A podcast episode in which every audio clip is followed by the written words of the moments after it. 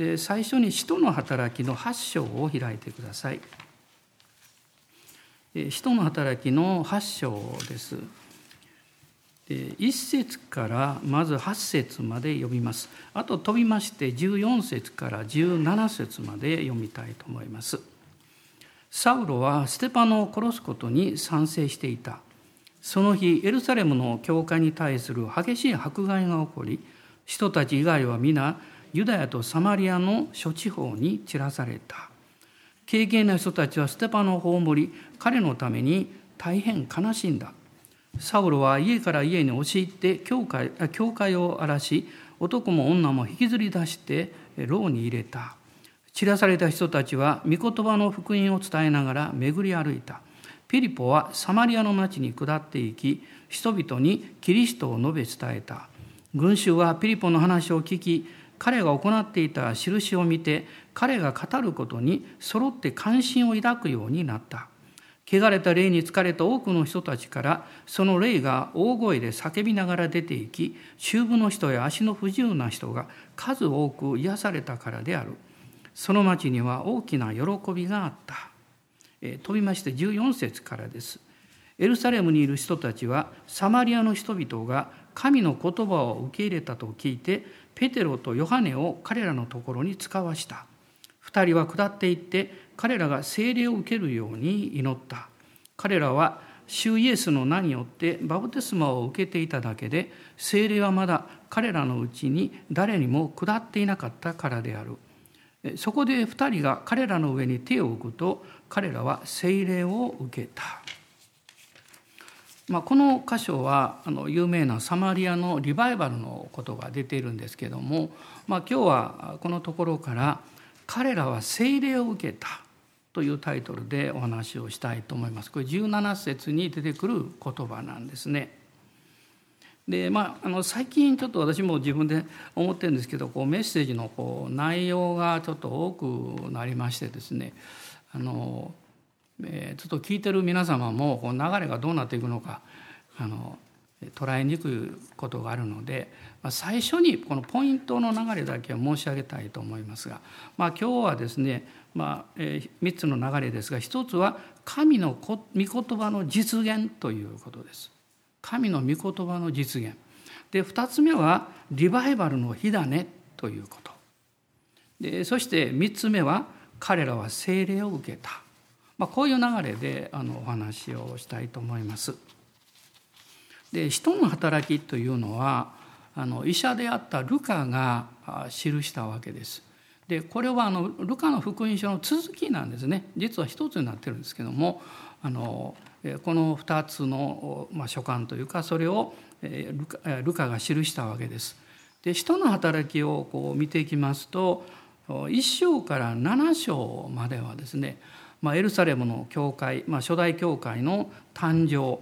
でいろんな問題が起こって性別され形成されていき、まあ、7章には、え執事の一人であったステパノが迫害を受けて殉教したということが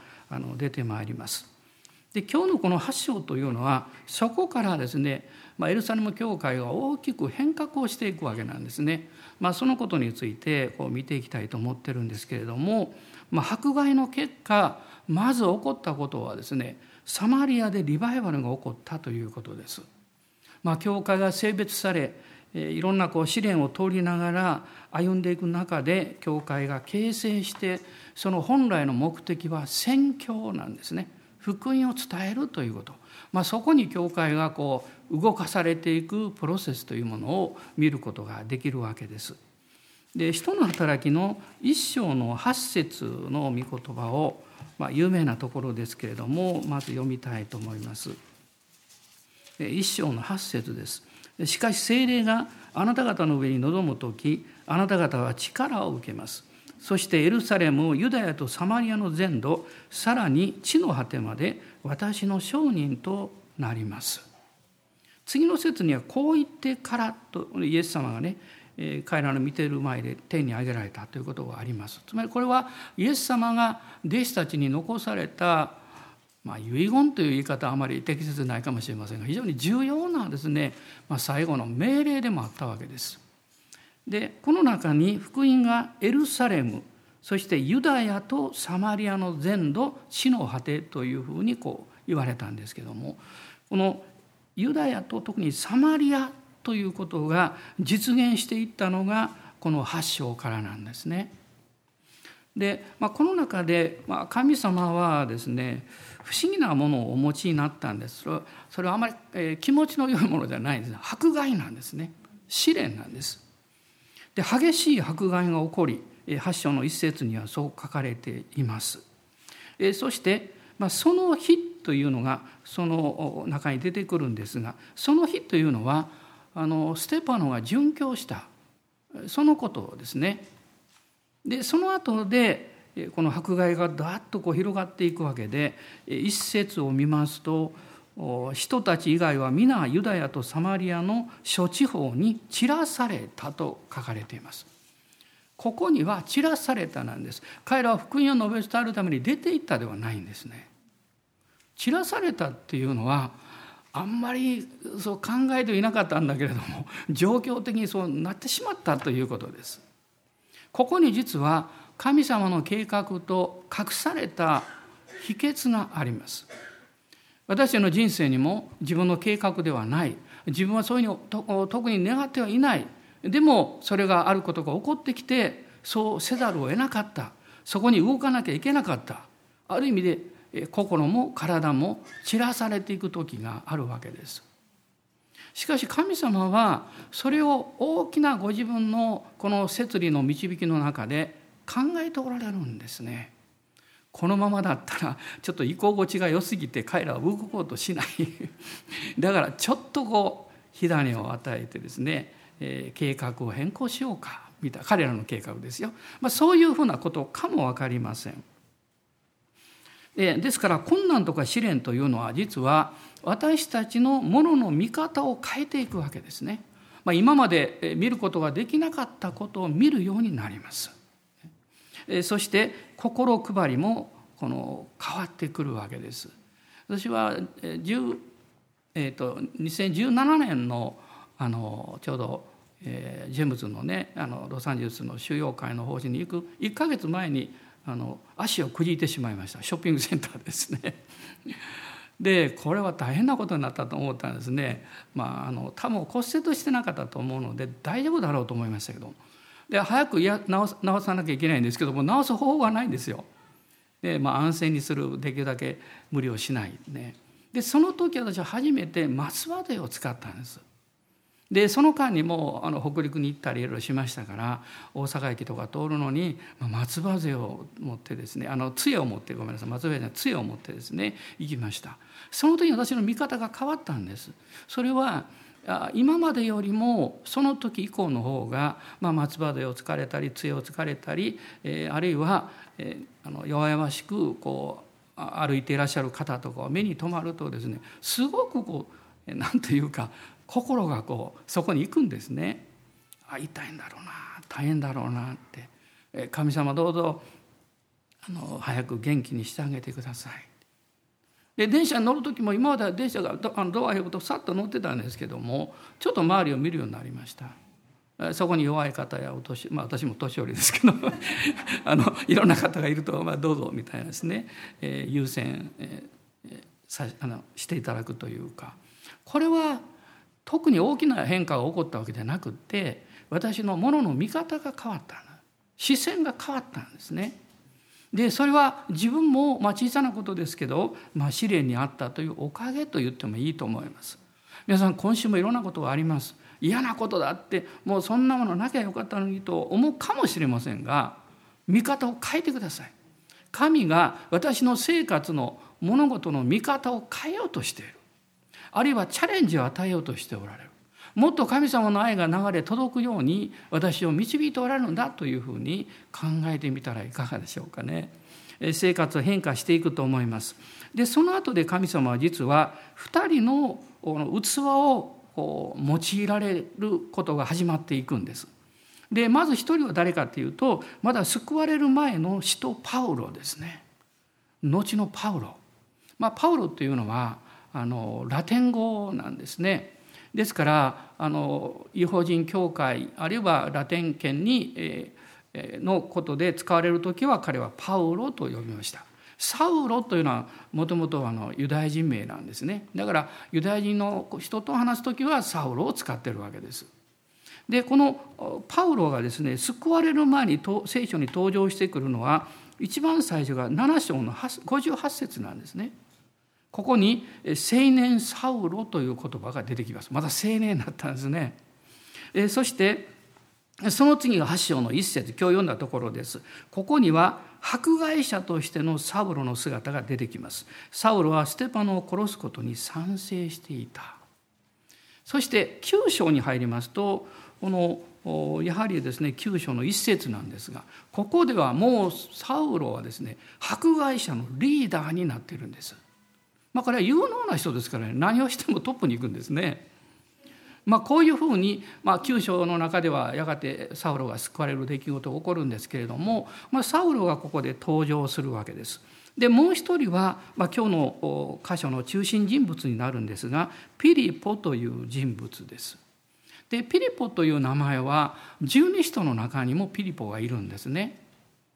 でこの最初の十二弟子の弟子はあのアンデレとヨハネでした。ね、イエス様がピリポを呼ばれました。そしてあのアンデレはあの兄のペテルを連れてきました。でピリポがナタナエルを連れてきました。いわゆるバルトロマイですね。だから最初の5人の1人がこのピリポという十二使徒だったんです。ところがこの8章に出てくるピリポは別の人物なんですね。でピリポっていうのはこれはあの、まあ、ギリシャ系の名前なんですね。で彼はあのこのこのピリポはですね執事に選ばれました。これは6章の5節に出てきます。7人の執事が選ばれました。なぜかというとあの、え、ヤモメの方たちがたくさん海外からエルサレムに戻ってきていたんですけど彼らは主にギリシャ語を使っていたわけですね。ですからヘブル語を使うヤモメの人たちとギリシャ語を使うヤモメの人たちの間にちょっとこう差ができてしまっていろんなこうサポートをする時にどうしても彼らの方が後回しになってしまった。でこの秩序だけでなくってやっぱ大きくなるということは問題が増えるということなんですよ。教会はね大きくなって恵まれて大きくなっていいんですけども問題が増えるんですね。でこのこれらの問題の多くというのはあの文化と関係があるんです。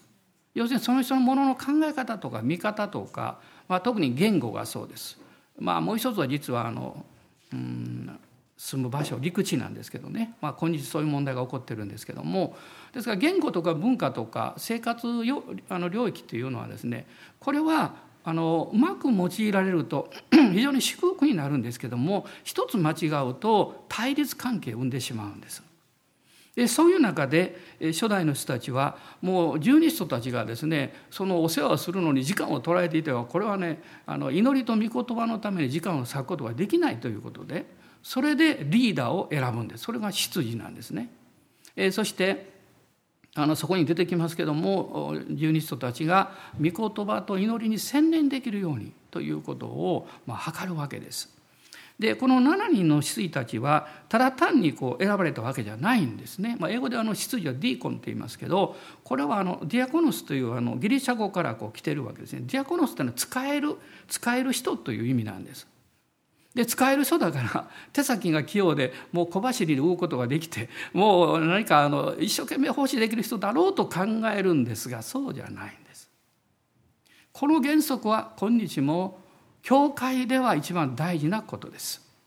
この執事が選ばれたのは3つの条件があったんです。で一見ですねこの執事の仕事とはちょっとこう実際的でないように感じる内容なんですがものすごく重要なんです。第一はですね御霊に満たされている人ということが言われます。なぜなのかっていうと精霊に満たされた人は精霊に満たされて主に仕えている指導者たちのことを理解できるからです。時として指導者たちの言動とか物事を決める時にちょっとわからないことがあります。私はそういう経験、まあ、随分してきました。私も副牧師の経験が何年もありますからね。でもだんだん分かってきたことは大事なことはその言われてることを理解する前にそのリーダーがどういう思いというかどういう導きを受けてそうしようとしてるかという霊的な理解力がいるんです。だからそれはですね教えられて学ぶこともありますけれども一番は精霊に満たされることなんです。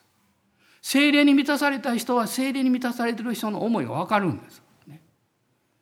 あの物事のそのやり方が順序だっていなかったとしてもあるいは論理的にちょっとわからないなと思うことがあってもあるいは飛躍してると考えてもその点においてはですねわからないかもわからない。でも精霊に満たされてる人はななぜ主がそう導かれているかということをに同意できるわけですね。だから羊がそれをやらないとそれをできる人でないと問題が起こる逆にですね。それはこの世の生活よりもやはり教会生活を優先するという具体的なことも関わっていたんです。二つ目はですねこの知恵に満たされている人と書かれていますね。知恵に満たされる。それは多くの判断をしなきゃいけないんです。実際的なことをやるためにはどこから優先的にあの助けをするかどういうふうにするか時間の配分をどうするかこれはただ単に管理だけじゃなくて知恵がいるんです。知恵に知恵に導かれて管理をする人は非常にうまくいくんですね。でですから彼らはですねそういう人々なんです。物事を御言葉から信仰によって判断する人なんです。物事を御言葉から信仰によって判断する。ですから彼らの品格、まあ、人格というか品性というかそれはへりくだった謙虚な人であって自分の感情に振り回されない人です。時にはあ困ってるなでも第一にすべきことではないという場合もあるんです。でそれは主によく聞いていかなきゃいけないこの必要だけで動いていってはいけないんですね。で3つ目が非常に興味深いんですが3つ目の条件は評判の良い人って書いてるんです。評判の良い人、まあ、実際いろんな人と接するわけですからね。評判が悪かったらうまくいかないですから。それもあるんですけれどもこれ小約聖書ではこういう訳なんですね。自分の感情に振り回すあごめんなさい。そうじゃない。保証済みの性格の人っていう意味なんです。保証済み。で何に保証されてるかというと教会に保証されてる。教会の人たちがですねあこの方だったら私たち安心できますと。この方だったらお任せできます。でこの執事の仕事というのは実際にはですね物資をあの預かるんですが、まあ、ある意味で、ええ経済を預かる、ね、そういう面においてだから信頼がなかったらいけないわ不幸をしちゃいけないわけですから、まあ、こういう条件なんですね。まあ、こういうふうにして2人の器が選ばれて神様の御言葉が教会が生まれただけでなくて教会がどのように歩んでどのように成長していくかというプロセスをそこで何ていうかプロセスに用いられていくわけです。この教会は開拓から40年になりました。まあ、家内と導かれて2人でこの町にやってきたわけですね。でもこの40年のプロセスを見るときに私たちは出発点にいただけであってその一歩一歩踏み出すたんびに兄弟姉妹たちが加えられてつまり神が選んでくださった人々を送ってくださって一緒にチームを組んで歩いてきたということなんですね。今そのチームがもうもう以前と比べると随分大きくなったんですけれどもでももっともっと私たちは大きな仲間家族が必要ですそれは一人でも多くの人に福音を伝えるためなんですねで2つ目なんですがこのリバイバルの火種というのはどういうものであったかっていうと、まあ、これをおそらくこの8章を読みますとですねあの、まあ、ピリポが用いられたということはすぐに分かるんですが実はそれ以前にそれがあったんですね。それはかつてイエス様がサマリアにおいでになったということなんです。で一人のサマリアの婦人がそこで救われました。そして彼女が町の人に走っていって救い主が来たってこう、ね、知らせた多くの人が救われたんです。で彼らがそこで、えーと、何かを何かこう、えーと働きのチームを作ったとかそういうことではないんですけどもでもその精霊に燃えている救われている人々がずっとこう水面下にいたんですね。だから神様はその準備をすでにしていらっしゃってこの8章の6節を見るとですねここにあのピリポが、えー、主の福音を伝えた時にえー、彼が行っていたあごめんなさい話を聞きですね彼が行っていた印を見て彼が語ることに揃って関心を抱くようになったと書かれています。ここに見ること聞くこと、ね、が出てくるんですがでもその時にそれを見ていた人聞いていた人の多くの人の心の中に燃え上がったものがあったんですよ。あかつてイエス・キリストという、まあ、イエスという方が来てあの人々から嫌われていた婦人が人生が変えられてものすごいことがこの町にも起こったな。ってその時に、えー、そのことを見聞きしていた人もここにいたかもわからない。あるいはその話を聞いた人たちもおそらくいたでしょう。だから彼らがピリポが語りそして行った技を見た時に初めてではなくって神様は彼らの心の中に彼らの記憶の中に彼らの人生の過去の中にすでにもう唾をつけてた。変な言い方ですけどもう膝に置いておられた。火種というのはそれだけでは長く放っておくと消えてしまうんですけどでもそれが一旦ですね燃え出すとすごいことになるんです。だからそういうものがすでにあったんですね。私たちよく聞いているモンゴルのエルデネットのリバイバルですね、まあ、あの私たちのグループの宣教師があのウランバートルではなくてエルデネットに使わされていきました。であのとウランバートルから多分500キロ以上離れてるんじゃないかなと思いますけども、えー、そこには教会もないんですね。でもこの夫婦が行った時にそして祈り始めた時に不思議なこと分かったんですね。そこにかつて、えーまあ、宣教師が来られたことあったんでしょう。その福音を聞いて信じて救われていた12名の若い、えーと、少女たちがいた。若い少女とそうどっちも若いわね。変な日本語ですね、まあ、少女たちがいたの。でそれが分かってですね彼らを今度は御言葉によって養い訓練して瞬く間に数百人の教会になりました。その火種があったんですよ。私も思いました。富田林来てねまあもう他教団があるしお寺はいっぱいあるしね。それ別に悪いわけじゃないんですよ。あの教会ってあんまりなかった。全然なかったわけじゃないんですけれどもでどういうふうに伝道するのかなと思ってました。しかし神様はちゃんと左に置いてらっしゃいました。以前伝道してくださった教会がありました。その結果生まれたクリスチャンたちがいました。そこから教会学校も残されていました。だからゼロから始めたんじゃないんです。ちゃんと神がそ揃えてくださっていたんです。私たちがたとえどこであってもこの使わされていくということは神がすでにそこにあなたの知らないところで準備を済ませてくださっているということなんです。それを信じましょう。だから主に従うことは恐れる必要がないんです。主に従うことはわからないことなんです。見えてないから。だからこそ主が働いてくださることを見ることができるんです。それは隠れていたものがパーッとベールが取られて見えるだけのことなんです。あ神様はもうこういうことをしておられたんだって。ね、それを神はあなたに託すためにあなたはそこに使わされた。それが奉仕であれ開拓であれ同じなんですね。まあ、こういうふうにサマリアというその地域というのはまあ詳しく話はできませんけれどもこの偶像、まあ、イエス様神様を礼拝する人と偶像を礼拝する人がミックスをしてたんですね。暗闇のところだったんですね。でそれは結果的に何かっていうと人々の心を傷つけていたんです。皆さん偶像に仕えていくと必ずその人はね恐れにとらわれて動いてるので心が傷つくんです。人生が傷だらけになるんです。リバイバルって何なんでしょう？私はよく考えるんです昨日ももうそういう本をいろいろ読んでましたでも、まあ、結局私はですね2つの重要なことがあると思うんです一つは暗闇の中にいる人がイエス様を信じて救われることです。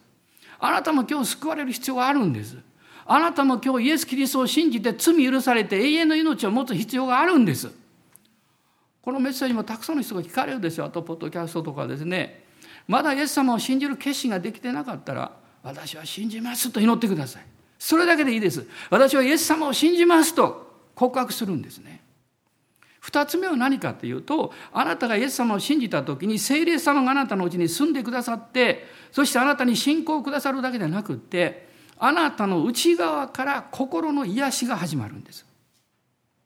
癒されないと健康に神様についていくことはできないんです。ね、いくら証明が与えられて力が与えられても器が傷ついて弱っているとそれを正常に行うことはできないだから癒しと救いというのはこうくっついてくるんですね。まあ、これがこのサマリアにおいてこのリバイバルとして広がっていくわけですがここで用いられた人このピリポの、まあ、もう一つの特徴というんですかねそれは五節に表されています。ピリポはサマリアの町に下っていきと書かれています。下っていくっていうのはいろんな意味があると思いますが自分の安定した立場自分がここだと思ってる考え方あるいはこれが容易に違いないとこう決めたこと。でも神様は時々そこから下れとおっしゃるんです。低くなれとおっしゃるんですね。ピリポはそれに従うことのできた人であったわけです。人の働きの10章にはペテロがですねあのカイザリアに導かれていくところがありますね。まあ、その時にあの彼はですね川波市シモンのあの家におりました、ね、ヨッパというところですよね。でその2階でこう夢を見てしまった寝てしまったんですけど精霊が実は語られたんですね。でその後精霊に導かれてまああのえっ、ー、とコルネリのところからね兵士たちも使いが来たんですけどもそれを聞いた時にあの彼は2階から2階というか屋上なんですがねその屋上に私も登りましたけど見晴らしがいいですね横海があって風がこう吹いてきてあそこのことは絶対寝るわと思いました気持ちがいいですところですよ。まあ、そこから聖書どう書いてくるかと降りてきてと書いてます？神様はあなたを用いられる時必ず居心地の良いところから降りるように導かれます。これは内容はいろいろあるでしょうけども。でもそれはですね十字架なんです。十字架を通らないリバイバルはありえない代価を支払わない犠牲を払わないで人を救いに導くことは考えられない。私たちが導かれてこのこの開拓を始めた時もイザヤ書の43章でしたですかね。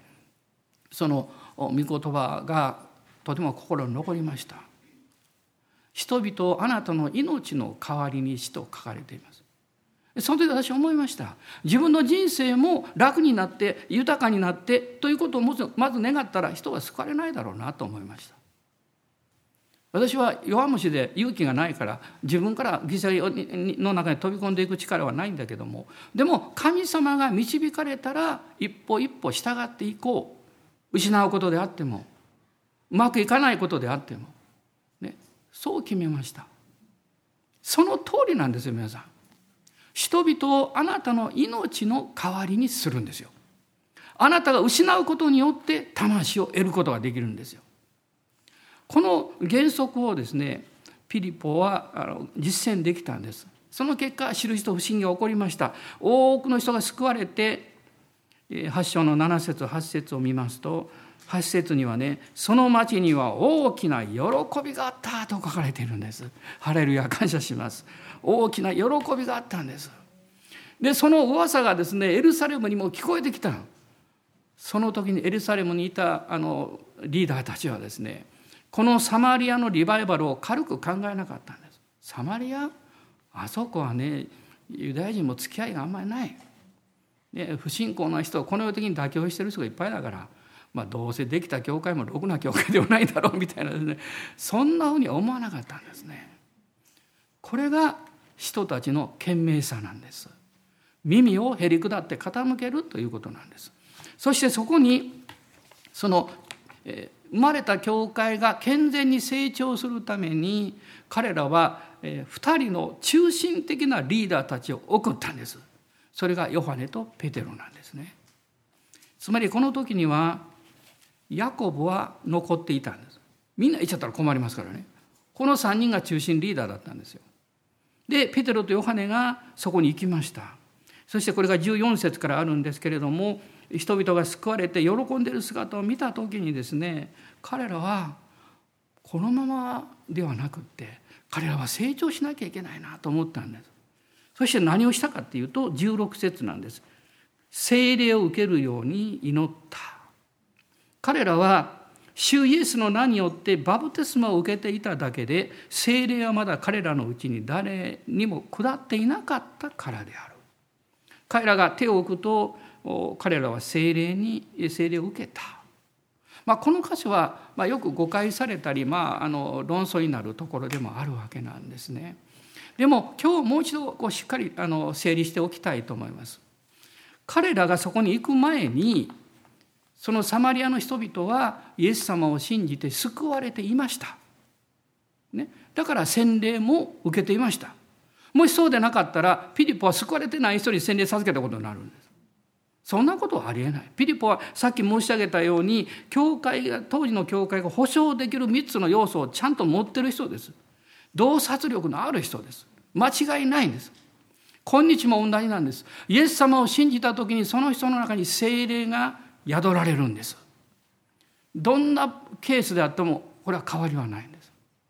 それじゃあ彼らが祈って精霊が下ったということはどういうことでしょう？これはもう一つのことしか考えられないんです。つまり精霊のバプテスマということなんです。精霊のバプテスマです。これは人の働きの19章にも同じようなことが起こっています。でこの聖霊のバプテスマというのはあの救われた人がうちにいらっしゃる聖霊に満たされてまああの主の油注ぎを特別に受けていく入り口なんですね。この入り口です。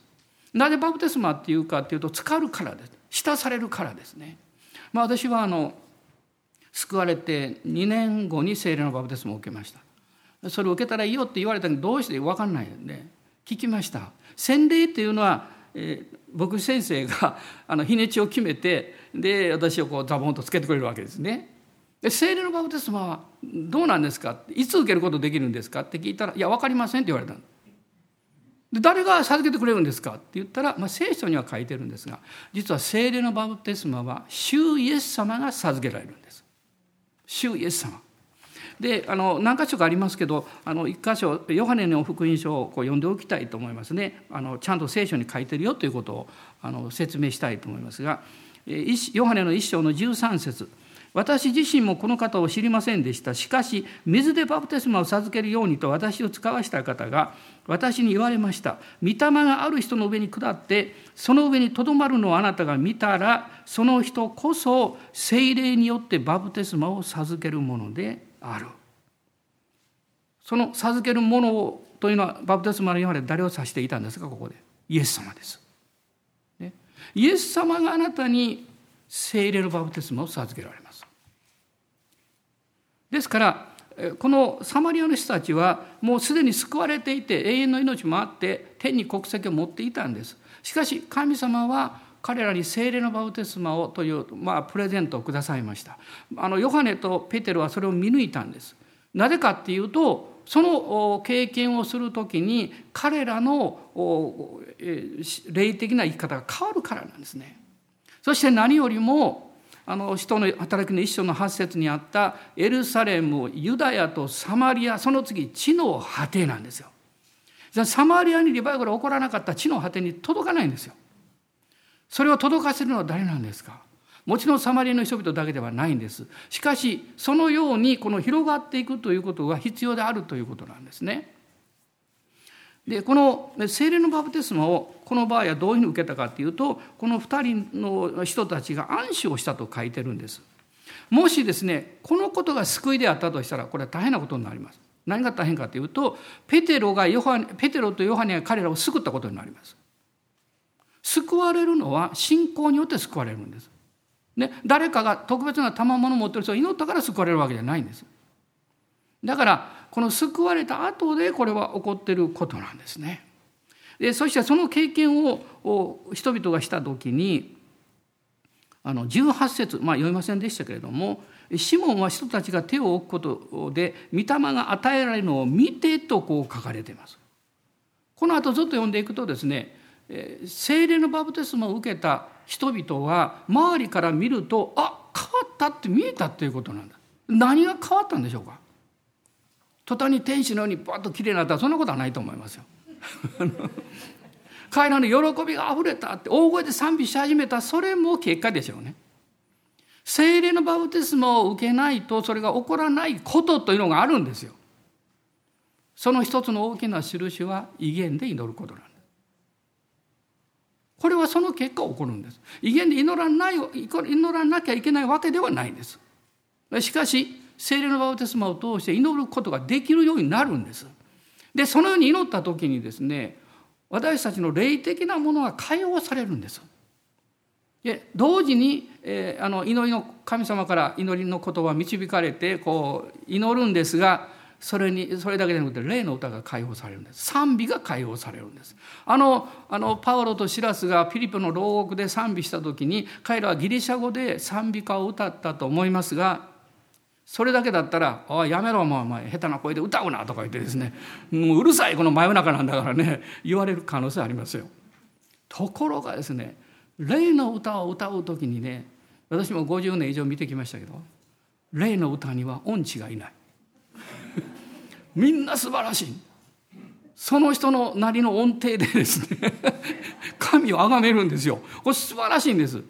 霊の歌同士歌ってる人がこう重なると不思議なハーモニーが生まれるんです。ハーモニーが生まれるとねもっと素晴らしくなるんですよ。特に70年代からカリスマ運動が入ってきて私の母教会はそれを経験しました。私真っ只中にいてですねその違いを見てきました。そのプロセスを見てきました。で自分自身もどういうふうにして聖霊のバプテスマを導くのかどういうふうに霊の歌を解放するのかずっと学び実践してきました。そして結論として言えることは聖霊のバプテスマは救われた人だけを受けることができる。これ当たり前のことなんですね。そしてみんなが威厳を祈る必要は別にないということをさっき言いましたけどしかしこの威厳が解放されることは実は霊が解放されることなんです。例えば今まで黙ってた人が語り出したらねその人オープンになるでしょ。う言葉を語る時に人はオープンになるんです。であの霊的な領域も同じなんですよ。霊が解放される時にはまああの霊的な領域が賛美や言語で解放されるんですよ。これが威厳であったり霊の賛美なんですね。まあ、今日まだ求めてる方いらっしゃったらあの別に大声で祈る必要は全くありません。あのこの後皆さんで一緒にねしばらく祈りますけどその時に「ハレルヤ」と賛美してください。自分の考えや思いを横に置いてね主を崇めてください。あの一つの証をして終わりたいと思いますけども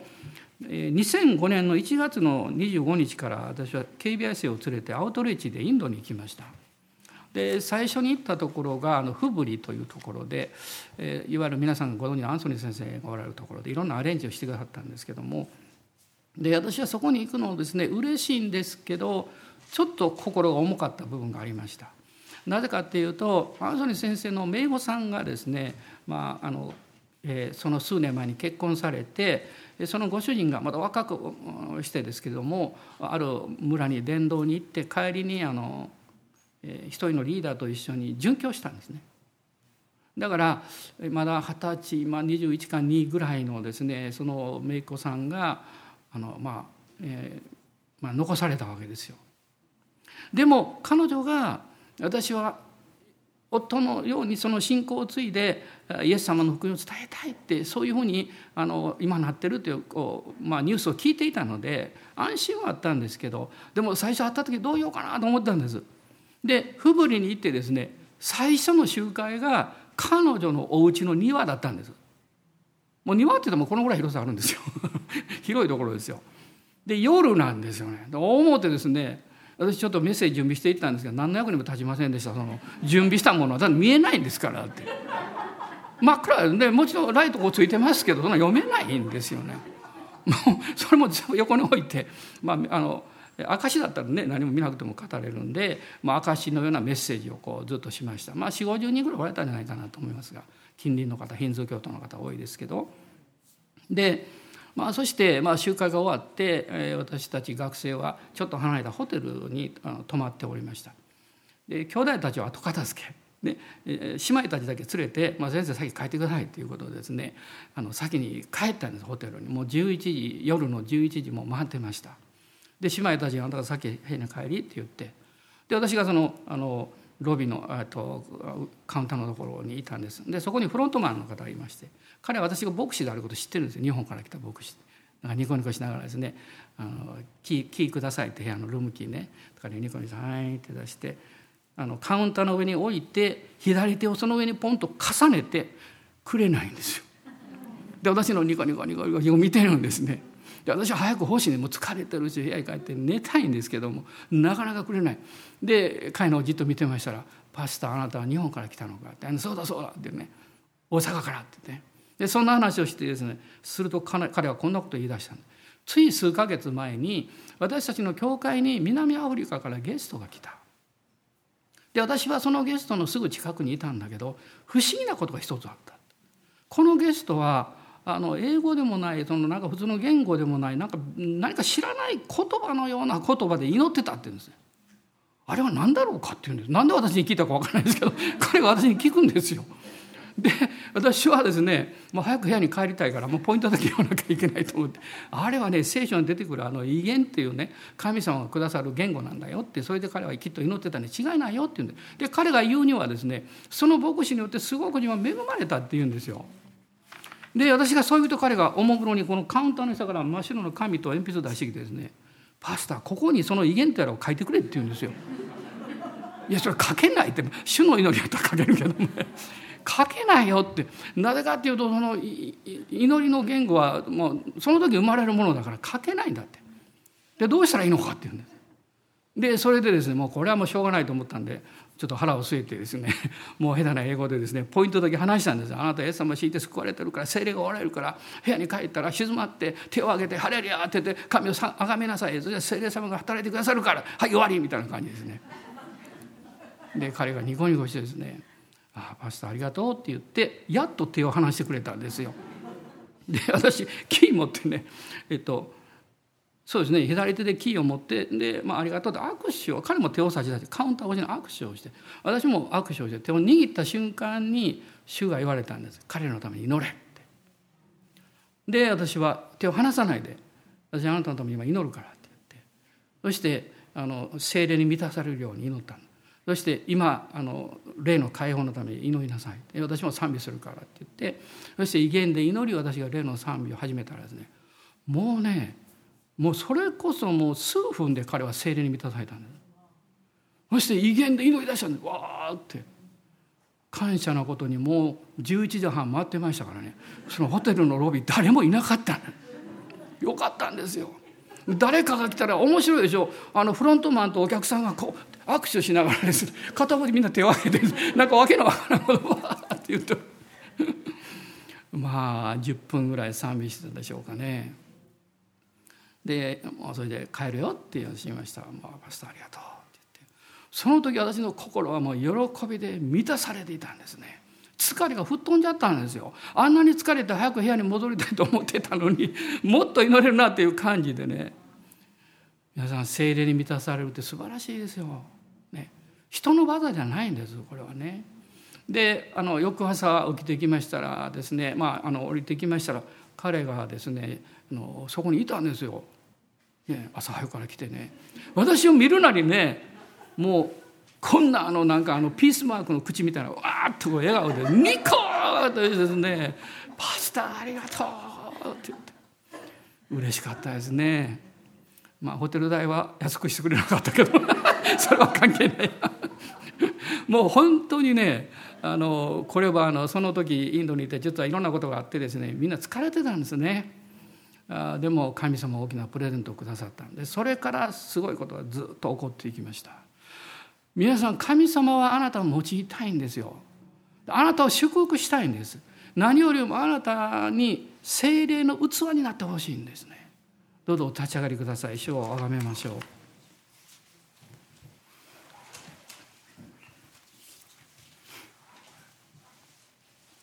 アーメン感謝します。今しばらく自由に主をあがめましょ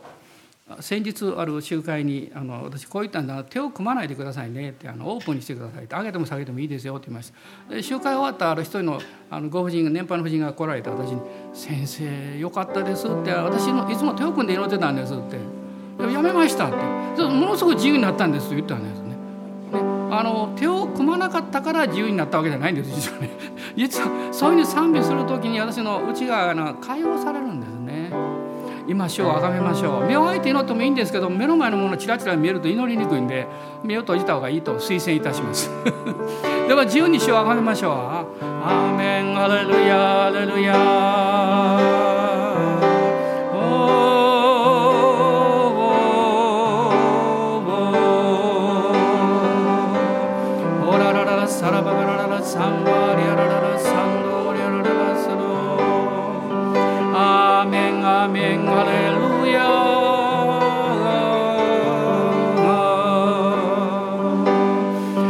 は聖霊を受けた。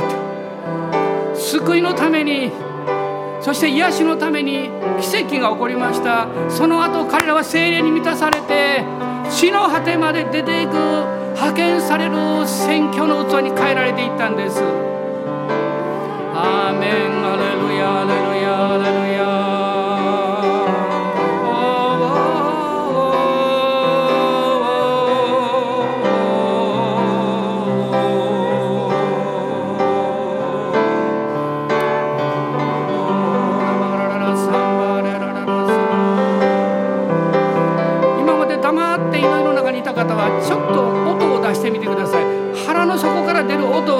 さい。変な音が出てきても気にしないでそのまま出してください。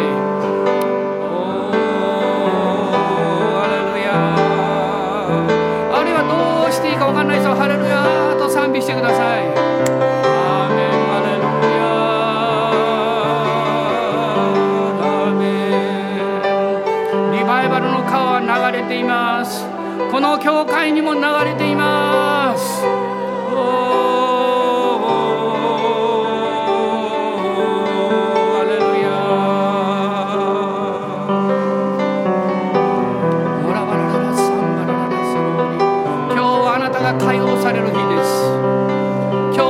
癒される日です。今日あなたが精霊の油注ぎを受けて主に仕えていく日です。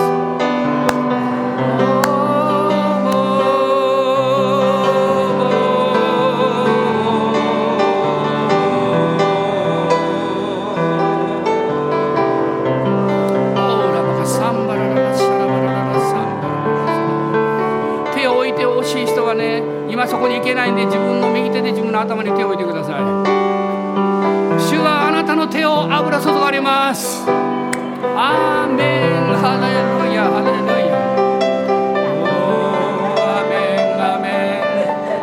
恐れないで威厳で語ってください。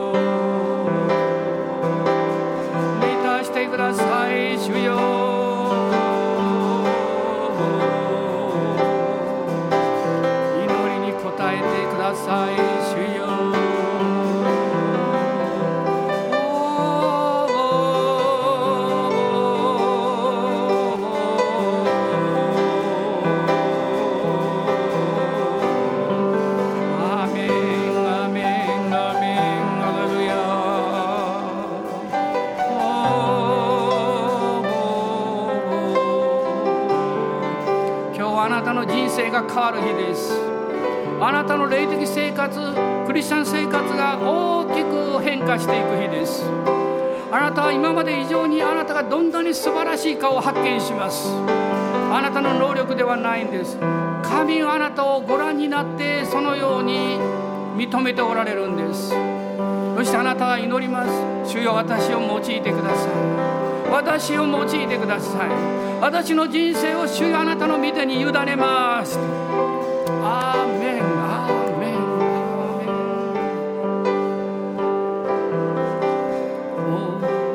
あなたの献身の時です。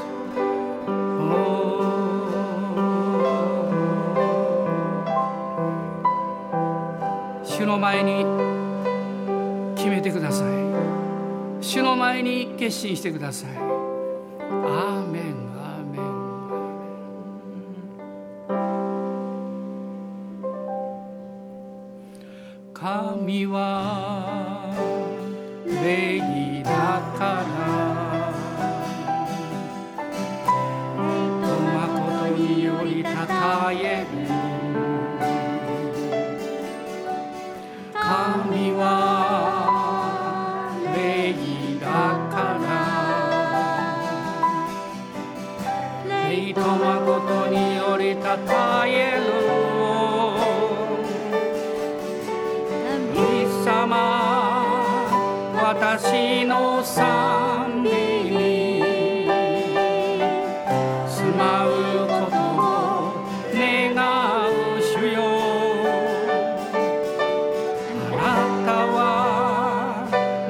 誠の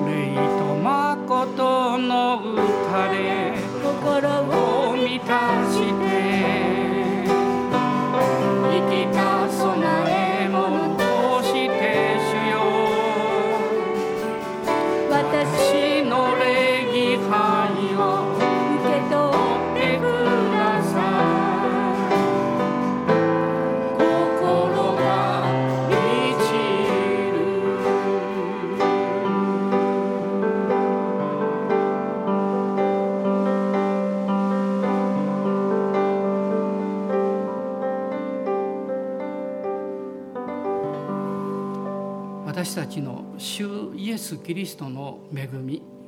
父なる神のご愛精霊の親しき御交わりが私たち一同と共にこの週すべての人が精霊に満たされて前進できるように。アーメン